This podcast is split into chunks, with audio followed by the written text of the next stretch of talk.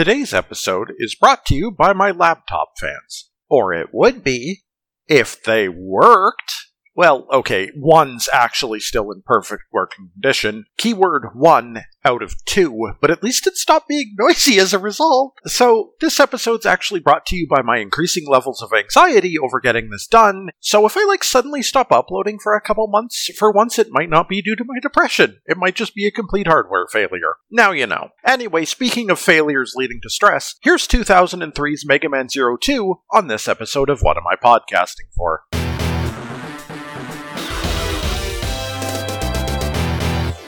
Hello, and welcome to What Am I Podcasting For?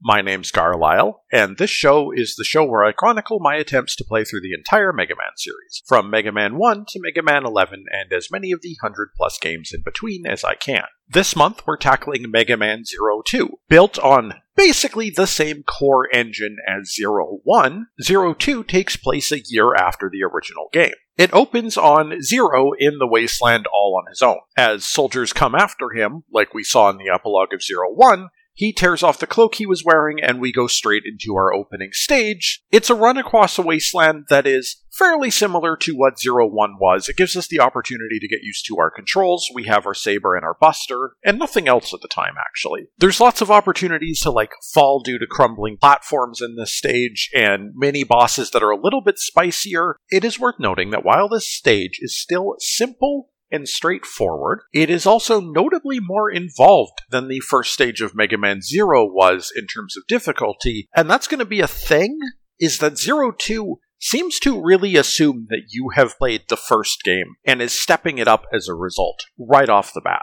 At the end of the stage, after taking down a scorpion tank thing, Zero collapses in the middle of the desert. The one who rescues him unexpectedly is Sage Harpuia, the wind elemental member of X's Guardians from the previous game. We then flash over to the new Resistance base to get caught up with the plot. The Resistance has been able to stabilize itself without Copy X leaving Neo Arcadia, even having their own new constructed fully featured base. Their new leader is a Reploid named Elpizo, who looks like a prettier X-Era Zero. He used to work for Neo Arcadia, but in the middle of all the chaos of Copy X getting taken down and the Resistance fights and all that stuff, he ended up actually defecting to help the Resistance and has turned out to be kind of a capable leader to them. And so they've sort of put him in charge of the military side. However, he's at a bit of odds with Ciel. Ciel just wants to keep Neo Arcadia off their backs for enough time to finish her research into something that will solve the energy crisis that is driving this whole war. And right now, Neo Arcadia is kind of a bit of a disorganized mess due to having lost their leader, so she's like, you know, we can just focus on protecting ourselves, that's all we need to do. But Elpis is sort of like, yeah, but also once they regroup, we're going to be in trouble again. We should take them out now, and we should make this, like, decisive and end the war this way. This is where Zero's dropped into things, because all of a sudden, Zero's body is found outside of the Resistance base. He's brought in, he's repaired, we finally get to reunite with the Resistance, and begin working for them anew, very specifically, working alongside Elpizo to try to open up and weaken Neo Arcadia. In a really cute touch, by the way, in the opening sequence of this game, it still is using the zero one menus during the opening stage, but they're like all damaged and faded. And then once we get the repairs and begin Zero Two proper, we actually have a completely new menu layout and look, and it's actually kind of cool like that. I I like that touch and I wanted to point it out. And while we're here in the opening, let's look at a lot of the system changes because most of these things are immediately visible. For instance, we are given our weapons very early in the game this time. However, this time we don't have the old extending triple rod thing that we had from the previous game. Instead, we have a new tool called the chain rod. It's a hook shot. You can use it to grab and swing off of ceilings, pull yourself towards walls. You can grab shields on enemies and pull them. You can grab items out of little crevasses in the terrain and pull them towards you. It's actually a pretty neat weapon, but it is a little bit unresponsive, which sucks when you get to the spots where you need to be using it for platforming. Or, like, if you want to pull something, you need to be a minimum distance away, but it doesn't, I don't know. It doesn't feel the greatest to use, but it's a really neat addition to the game. Speaking of things that are revised from the previous games, Cyber Elves. Yeah, okay, actually, they still work largely the same as before. However, you'll remember that one of my chief concerns with Cyber Elves in the past was that you had to do ridiculous amounts of grinding in order to actually use any of them. The good news is that they drastically reduced the cost of Cyber Elf upgrading and activation in Zero Two. You'll actually reasonably able to upgrade and activate a few of them in a casual playthrough this time, but you might still choose not to because the ranking system is still around. Now, unfortunately, you'll still get penalized if you're using Cyber Elves, but it does feel like most of the other requirements, especially around the number of lives you use, have been loosened a little bit. Also, there's a cute new little cosmetic system attached to it that gives special titles for you based on your playstyle. For instance, my title through most of the game ended up being Lightning Edge Boy for completing the stages very fast and with a preference for the sword. Having said that, the real reason that I brought up ranking was because it now actually sort of matters. In the original Zero, having an A or S rank made the game harder by giving the bosses new attacks. In Zero 2, this is still the case. However, every boss that you defeat while your average rank is at A or S also unlocks for you an EX skill. These are kind of, sort of, basically classic Mega Man boss weapons, or at least boss inspired abilities. The 10 EX skills you can get are divided up among your four weapons and add various special effects to them. For instance, you can turn on special effects for your Buster's charge shot that causes each different elemental Buster to have like a different shot type and travel in a different way. Or for the Saber, you can get like the classic Mega Man X era Zero style, oh, up and attack does an upwards rising slash, or like down an attack in the air does a diving attack. These are additional upgrades beyond just like the weapon leveling system that unfortunately is still around, but you know.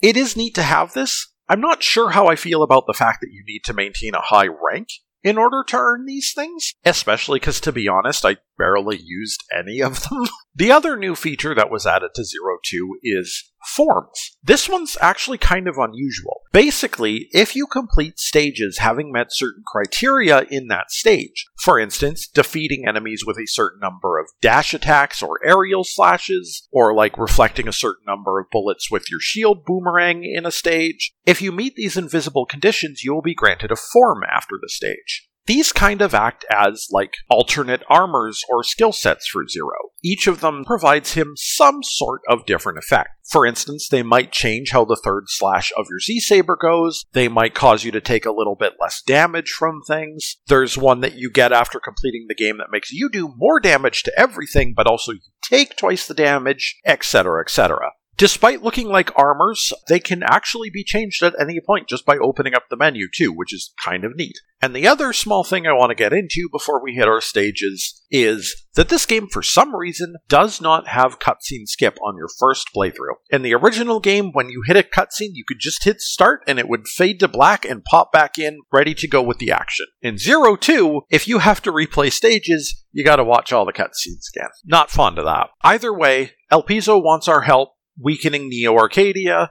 He's pretending at this point that he's not going to turn it into an invasion, but let's just let's just kind of go along with him for a moment. We get actually a very traditional Mega Man stage select, even though it only shows four bosses at the moment. So let's get to it, starting with Hyleg Ourobockle at the Forest of Dysis.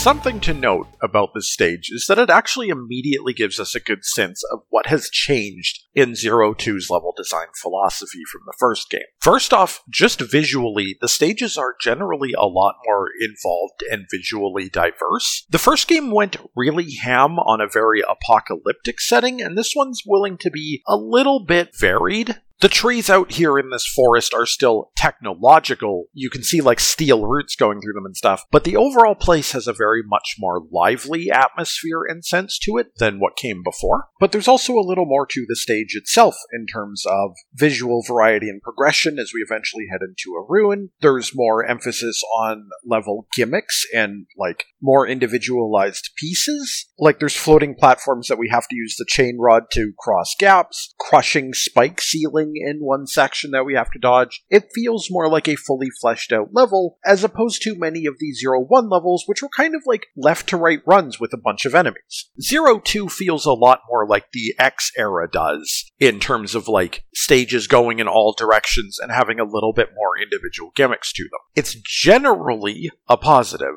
but we'll come back to that with the next stage and I'll explain the problem. Our boss for the stage is Ourobockle he is a snake themed robot that fights you on basically a moving set of platforms that form a snake. And over the course of the fight, in addition to lashing out with you at his arms and trying to attack you that way, he'll also regularly move around the pieces of the stage and force you to like climb up them, cling onto them as well so you don't fall into the giant pit below you. I mentioned the pit because if you kill him at very specific points in this fight, you will just lose control and drop, and it is very possible to just fall straight to your death after delivering the finishing blow. Hate that about this fight. But it isn't terribly hard, for whatever reason, I found I could kind of just rush him down with my sword to his face and beat him up, and I'd probably win. So there's that. The next stage is Poler Kamrous at the computer zone. So this is where I want to get into the other thing about Zero Two's level design, is that it is much more lethal than the original game's level design. There's a lot more spikes, and it is especially visible in this stage, which combines all those spike pits and like long jumps that you need to make and stuff with ice physics. There's been quite a few stages in Mega Man with ice physics prior to this, but oh man, these are easily my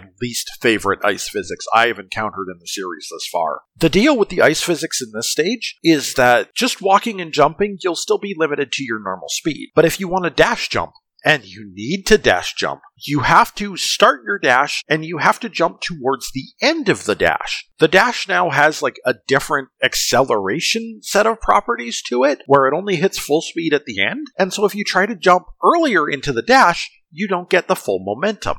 This is completely against how the entire Zero series has worked and the X series before it, where, like, if you press dash and jump at the same time, you are, like, instantly going full speed, and that is the momentum that makes the Zero series and the X series so much fun to play. And having to space that out, it works once you figure it out. But you absolutely have to figure it out to make this section of the game work. This stage will just kill you over and over again until you do figure it out. And even then, you're going to have a hard time, and the moment you screw up that jump once, you're just not making it across the pit. GG. This is actually probably like the hardest level in the game, but also just in general, Zero Two's level design leans a little bit more towards being lethal about things. It feels like enemies drop more health, you will probably be less likely to die to enemies, but the stage itself, yeah. I've mostly been talking about the stage because Poler Kamrous himself is a big polar bear who isn't really that remarkable. We've seen big, slow ice bosses before. This one has kind of a cute touch of like creating ice sculptures and then bashing or throwing them at you as weapons, but for the most part, he's pretty easy, and he gets easier if you have the fire elemental chip. Once he starts a particular attack where he like starts trying to like punch his way towards you, you can just keep repeatedly interrupting him and trap him, and it's nothing.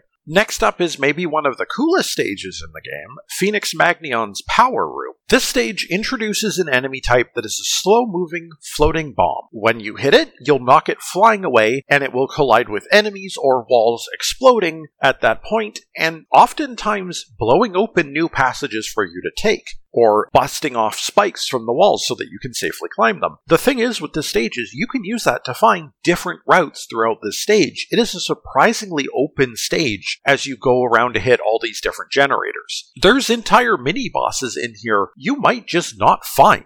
The Phoenix himself is actually a fairly interesting boss. He just sort of waits for you to attack, and then once you attack him, he teleports somewhere and does some sort of attack there. This makes it difficult to use charged hits against him unless you are using a specific control setup that allows you to hold a charge with one weapon while using another weapon to force him to teleport. You can't really use charged weapons on him, which seems a weird oversight that like a specific control setup has a big advantage over him. If you can do this and knock him out of the attacks that he teleports to do, then this fight is straightforward and fairly controllable. But until you learn that method, it's actually a pretty difficult fight, and if you don't have that control setup, you're actually in for like a fairly challenging fight. It probably took me the most time out of any boss in the game to really get good at. Finally, out of our first four stages, is Panter Flauclaws at the Neo Arcadian train. Surprise, it's a train stage. We've done like what, like six of these in the series so far? It comes with a cute little gimmick where when you're riding on top of the train, you'll see like passing by warning lights three times, and then there'll be just like a straight up gate you have to jump over or to whack you in the face. And there's like a mini game partway through where you have to kill a bunch of mechanoids trying to steal cargo. This stage is not good though. It's boring, it's repetitive, and almost all of the enemy spawns in this stage are ones that are like immediately flying towards you so if you were trying to go through this stage quickly, you're basically going to just run straight into them. It's just an irritating stage to get through, and it's not irritating for an interesting reason, it's just not fun. Panther himself, though, is a neat boss fight because we turn the perspective of the camera sideways so that we are basically seeing like two trains driving next to each other, and you'll be jumping back and forth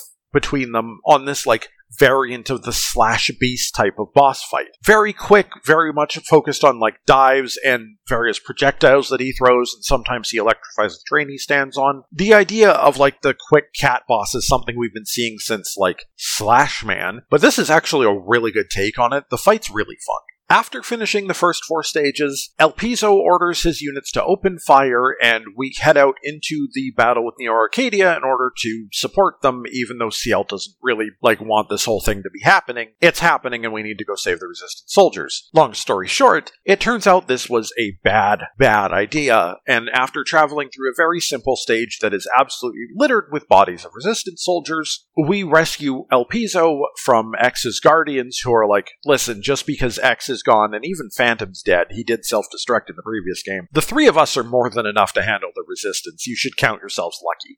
Then we have our second forced intermission stage. We have to go basically board a bomber and stop it that's been headed towards resistance base. This starts out with like an airship jumping section where we start to see the other problem with Zero Two stage design where like sometimes you're sort of just jumping blind. The Zero series has a bit of a field of view problem, but I am feeling it much more in Zero Two than I was in Zero One, where just the screen real estate is like a little bit less than you would like to actually see in front of you. This stage also honestly is really hard and really sucks even once you get inside the ship, there's these switches that you have to destroy that temporarily disable electric fields you need to dash through. But, like, you have to be near perfect to pull some of these off. It's actually ridiculous how tight this segment is. And it's weird because these are going to show back up in a later stage, and they're going to be drastically easier and more forgiving. It's much like what you expect of the Quickman lasers or like the reputation they have, where, oh, if you didn't know what was coming, you're screwed. This doesn't kill you, but there's no way you're doing this perfectly blind on your first go through. There's literally not time.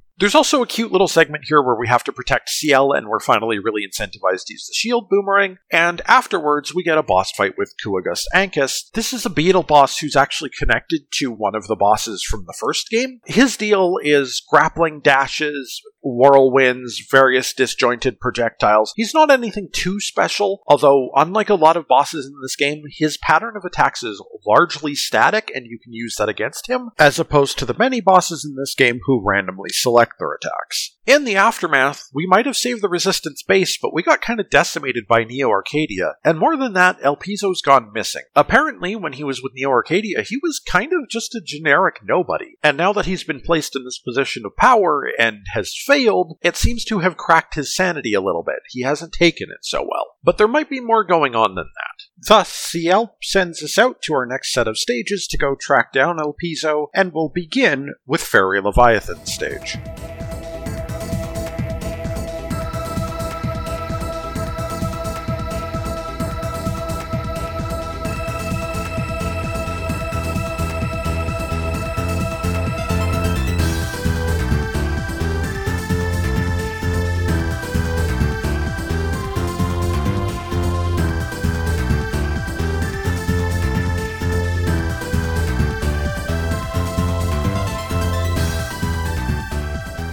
Now, I will give the stage this. This stage still uses a little bit of ice physics, but it takes a very different visual style against a moonlit backdrop, and it's also only briefly icy and doesn't require you to do any lethal jumps. In fact, minus the length of this stage, it's actually a very, very simple stage. It's almost 0 1 level, boring left to right deal with the enemies as they pop out at you, and that's about it. And I'm not sure if I find that better or worse than the hellhole that was the first ice stage. Still, at the end of it, we get our rematch with Leviathan from the first game, the Water Elemental X Guardian. And in fact, by and large, when we refight these Guardians in this game, they're very similar to how they were in the original game. They have many of the same attacks, but they have a couple new ones. Leviathan can still more or less be stunned out of the majority of her attacks using charge slashes, which can make her fight a bit of a joke if you get aggressive on her. But she also has a couple moves that come out much quicker, including like a diving stab attack that just basically ensure that when you put the pressure on her, she is turning the pressure against you as well. She's not as much of a joke, but she's still fairly easy. For the next stage, we'll head back to the Forest of Notus for Burble Hekelot stage. This stage might look the same on the surface, but it's actually honestly an easier version of the stage. Like the original stage had like a crushing ceiling segment near the end and a lot more spikes, and this one's actually fairly straightforward. Also, there's a small puzzle you can solve partway through the stage that gets you a sub tank. I don't know if there's another sub tank in the game. I probably should have looked this up. But you can get a sub tank in this game without having to use a cyber elf. And if you haven't used any cyber elves to raise your maximum HP, this sub tank literally carries two entire full HP refills for you. To say that finding this thing makes the rest of the game much easier is a little bit of an understatement. As for the boss himself, Hekelot is a little frog reploid whose deal is that if he hits you with his tongue or he hits the various caterpillars his attacks sometimes knock loose from the ceiling, he will grow in size and his attack patterns actually change based on what size he is. You can knock him back down a size if you hit him between attacks when he's large, but the larger he gets, the more area his attacks cover, and like the more prone to invulnerability he is. The fight can actually be very easy and very painless, or if he keeps jumping around and knocking down more caterpillars and stuff and just covering the floor in enemies that are surprisingly tanky for being caterpillars, it can be kind of a frustrating and difficult fight. At the end of all of these four stages, actually. We run into Elpizo, who's clearly up to something. This is the stage where it matters the most. There is a side plot thing that is mostly only brought up if you actually go visit Ciel in her room and check the data logs and stuff. Apparently, there were these two baby elves that were found, like baby cyber elves, that were calling out for their mother. Their mother appears to be this thing called the Dark Elf that Elpizo is working to unseal from within Neo Arcadia. So that's fun. This is the stage where his plan is overall spelled out out to you. As for our remaining two stages, we need to go fight Fighting Fefnir at the factory, which has been semi rebooted. This time it's a very linear stage and a more traditional stage with a heavy emphasis on moving parts, like falling platforms you need to jump off of, moving overheated chunks of metal that you have to avoid and dodge between. As an interesting spin on this platforming hazard, traditional as it is, if you use ice elemental charge attacks, you can actually freeze these platforms. They can still crush you up against ceilings or floors, but they won't damage you if you bump into them, which means that it gives you a way to make the platforming potentially easier. Having said that, it's still actually some of the more just like straight up difficult platforming, and there's no gimmick to it this time. You just really have to have learned the physics and arcs of Zero's jumps to do this. Fefnir himself is mostly similar to how he was in Zero One, but he just seems easier.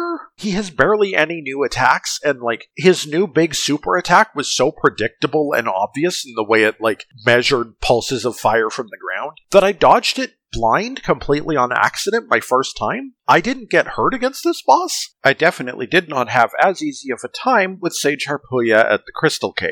Now, unfortunately, I can't say I like this stage. It has a neat gimmick where there's just a giant corridor of spikes, but there's invisible platforms over it. And in order to reveal those platforms, you have to hit this like warning light that flashes between blue and red, and it will spawn little enemies that light up the nearby crystals of the matching colors. It's not bad, but it mostly slows the stage's pace down. And of course, because it's a cave stage, we're going down underground, and there's like at least two places where you can just fall into spikes without having known they were there. once again, that like field of view issue coming into play, but also in this case, like one of those is just straight up a cheap shot death. As for Harpuia himself, in Zero One, the deal was was that if you could keep him like pinned with charge slashes, you could keep him locked in a predictable loop. In Zero 2, however, he will start acting the same, and you will think he's going into the same loop, and then all of a sudden he pulls out different moves half the time, involving dash and slash a melee combo as opposed to his usual projectile waves. This honestly makes the Sage Harpuia fight a lot of fun. It's much more involved and much less repetitive than the original was, and it feels more like a showdown. Oh, and also we find out that yeah, Harpuia saved Zero at the beginning of the game, and we find out why here. If you lose to him, he seems completely disappointed that Zero's legend just ended. Well, in his winning dialogue, he basically talks about how much he absolutely loves the pain of getting beaten by Zero. Some absolutely masochistic tendencies going on with this dude, apparently. Um, it makes me kind of surprised that this hasn't been like an enemies to fanfiction inspiration Let's put it that way. Once we're done these stages, finally, we get to track down Elpizo. He's gone a little bit insane in the pursuit of the Dark Elf, might have broken into the core of Neo Arcadia, and now we need to head into Neo Arcadia ourselves one more time to track him down, queuing basically our final series of fortress stages.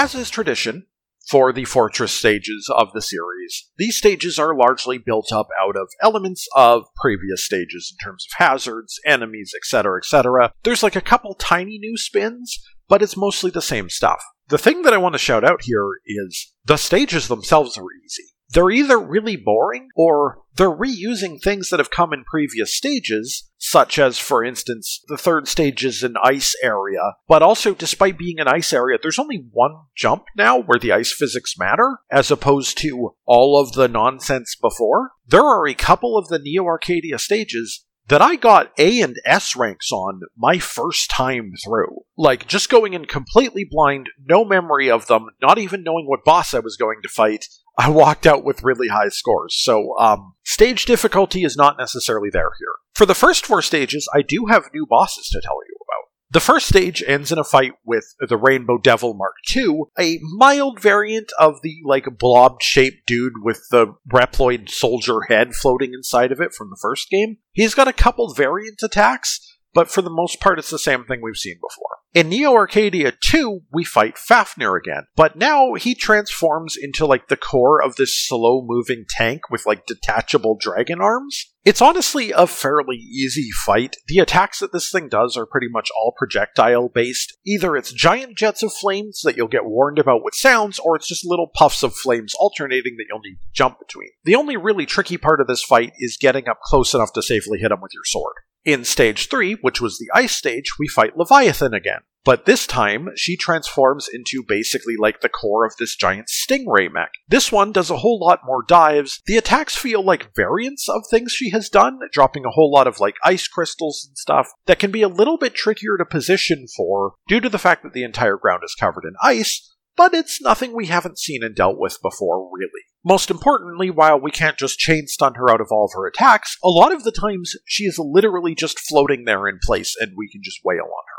As for the fourth stage, the Temple of Wind, this is where those electric gates come back, and like, literally the sections that you have to cross are so small and let you reactivate new switches in the middle of them, and it's just like, wow, why wasn't the original stage designed with this type of, like, liberty? In the end, we run into Harpuia, who hasn't transformed and gone aggro on us. In fact, he's trying to stop Elpizo from reaching the Dark Elf's chamber. However, Elpizo then basically infects him with the power of, like, this half finished Dark Elf he currently has in the plot. And we find out that, oh, that's a thing that the Dark Elf can do and has been doing is mind controlling things. By the way, that actually is sort of like hinted at. One of the previous stage gimmicks is there's just members of the resistance who are attacking you that are under some sort of spell that you have to not attack back and kill. You have to leave them alone and run around them. So this ability doesn't come out of nowhere. But Harpuia actually asks us to like knock some sense back into him he actually asks us to kill him, but we don't. But he turns into a full on warplane with missiles and everything. This fight was over really fast in one go for me, and the only attack that felt dangerous was an attack that, like, involved him sweeping across the top of the screen with, like, giant electric wrecking balls swinging under him. I don't know. It was easy. Finally, Neo Arcadia 5 is our finale stage, and this is our usual, like, small segment of a stage, and then a couple boss teleporters as we work our way back through six members of the cast at least. Since we've technically already refought the Guardians, they don't reappear here, the other six bosses in the game do. And the one surprise we get from here is that when we refight the Beetle boss from the airship, he comes back with his brother from the Neo Arcadia stages in the first game in a two on one duel. This is a whole new boss fight. Now, it's very, very scripted. The order of attacks that they do is very specific, and you can use that against them, but it does mean, hey, this is a whole new boss fight you have to learn, and we haven't even gotten to the final boss yet.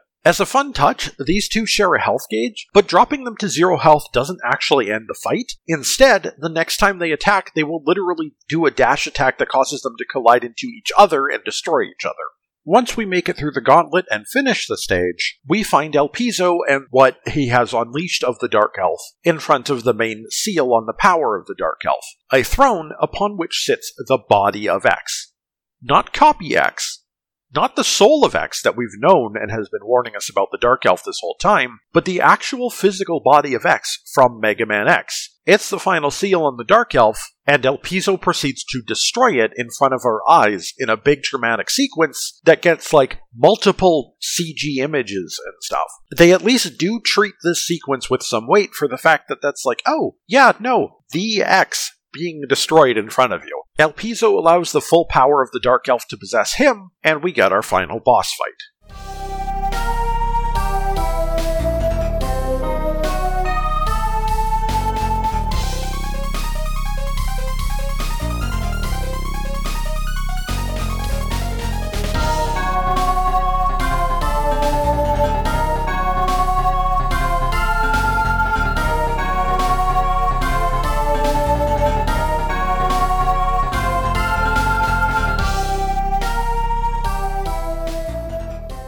Phase 1 is against Elpizo as a human, as a swordsman.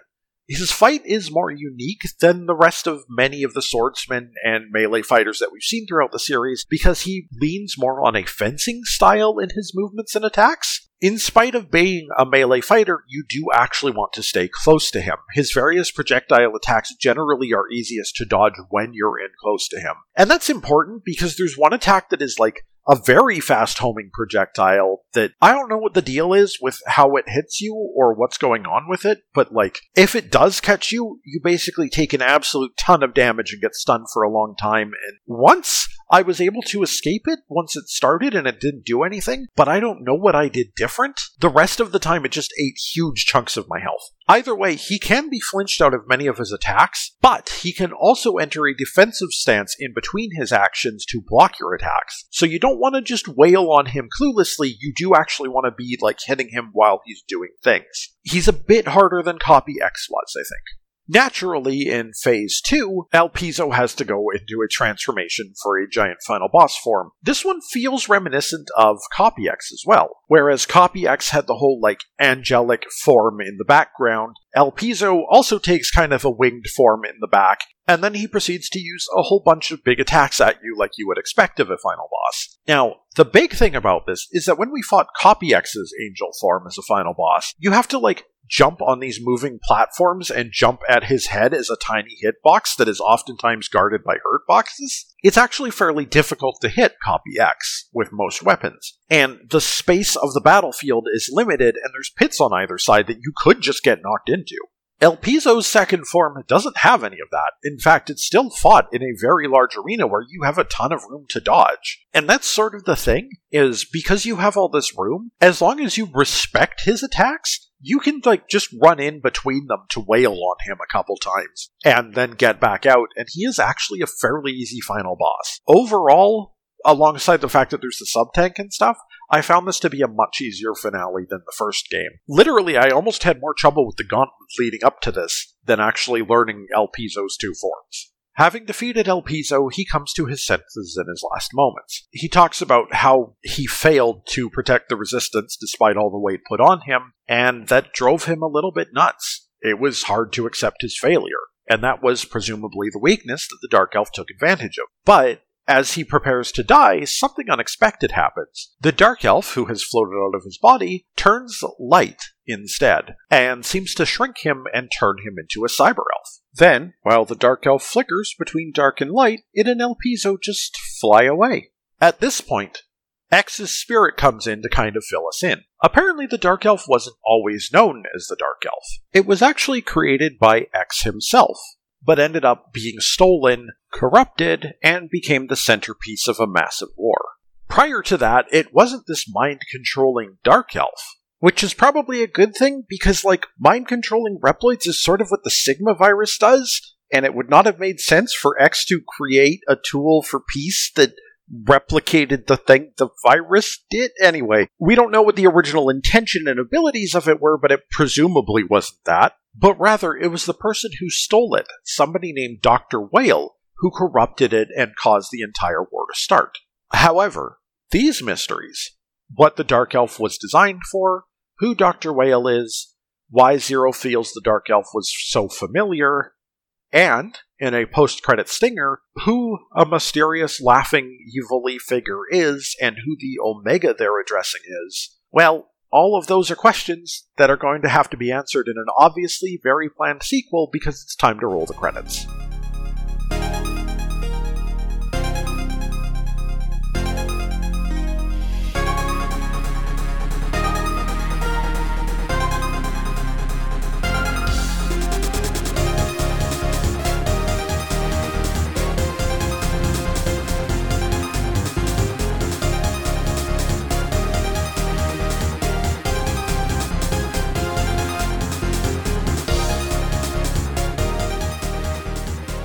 So, wrapping this up is kind of tough because there's not necessarily all that much to say. Zero Two feels mostly like what a sequel should be. There's some small new features, there's the new chain rod, the farms, the EX skills. They don't necessarily add up to a huge amount of difference, but they do help the game feel like it belongs more in the Mega Man identity to have this extra customization and like level reward. There's some refinements to old features like the cyber elves and stuff, though nothing majorly revolutionary, and it probably needs it. The stages look a little better. The game sounds a lot better, but more on that in a minute. And the level design is more involved and evolved. The bosses are still very solid, which was already Zero One's big advantage. And just like Zero One really did want to put more of a story focus forward in the way it was constructed, Zero Two kind of wants to keep up with that. It might present itself with a more traditional Mega Man stage select, but it still very much wants to be a story centric game if that ending was any indication. They've got plans, and that's a notable change from previous entries in the franchise.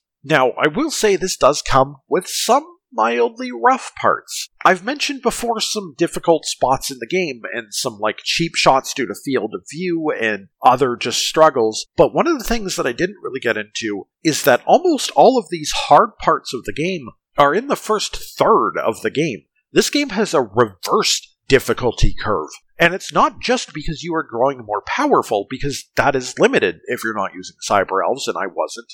I finished this game with an overall A rank. I couldn't use Cyber Elves. No, this game's reverse difficulty curve is literally in the fact that the levels get less lethal and less demanding. The Neo Arcadia stages are the easiest parts of the game by design, and that feels backwards. Plus, while the EX skills are a cool introduction, having to keep your rank up, like as a reward, that would be fine if that didn't mean you don't touch the entire Cyber Elf system, creating two extremely competing different upgrade systems that don't feel like they're anywhere close to on even footing with each other. It's just awkward to me to have that design. Still, I don't have a problem saying that Zero Two is better than the first game. It is. Zero One was neat, and it controlled really well and it had fun boss fights, but a lot of its stage design was really uninspired, and it still needed some refinement in many of its systems, and Zero Two is a step forward. I am, however, hoping that Zero Three continues to be another step forward after this. Sometimes after a game, the improvements are things that the developers have to come up with that aren't going to be obvious to the players. In the case of Zero Two,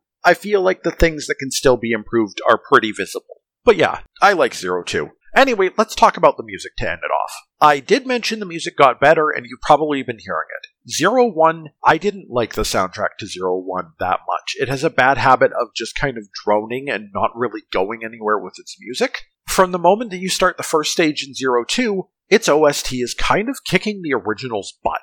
Like, hell, let me just cue this up here. You can hear that there's a little bit more variety in instrumentation, a little bit stronger of a medley, and a little bit more of a rock influence. Just give it a listen.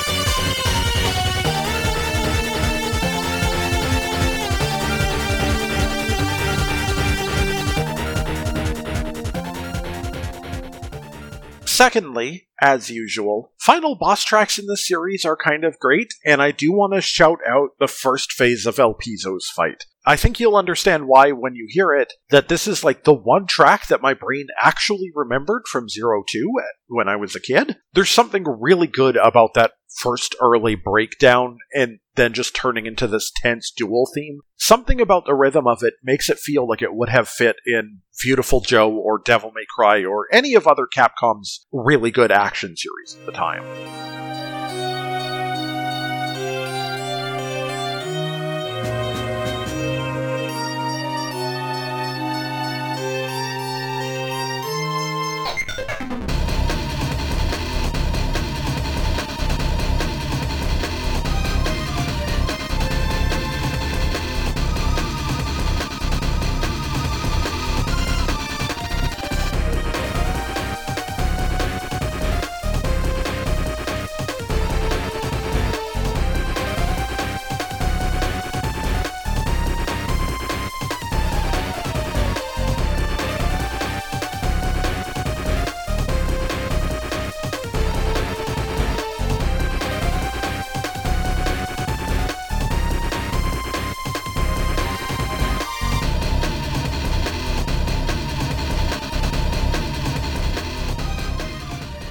Finally, when I say that this game's composition was way more rock, here's Phoenix Magnion's theme. The opening especially has drawn comparison from people to an older age of rock the kind of rock I listened to my dad play when I was growing up. And so I went looking and found some YouTube comments that all seemed to agree like, hey, wait a second, isn't the opening to this track just Led Zeppelin's Kashmir? I'm not going to be playing a clip for comparison. Look it up on your own. I'm not dangling that carrot in front of the horse of copyright claims and risking this entire podcast's existence. But, like, seriously.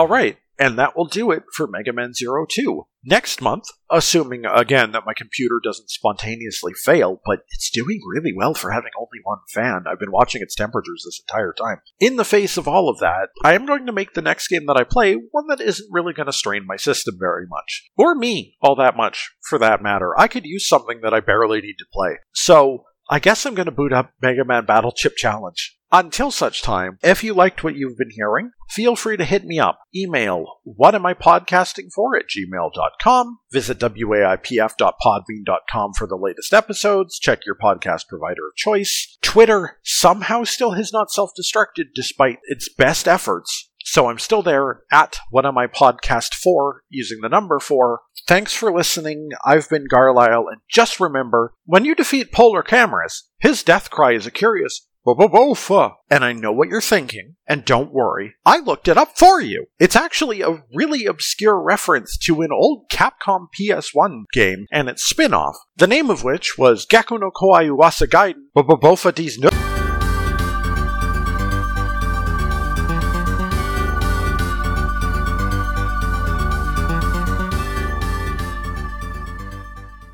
I'm not putting that fish. I'm not dangling that carrot in front of the fish of copyright.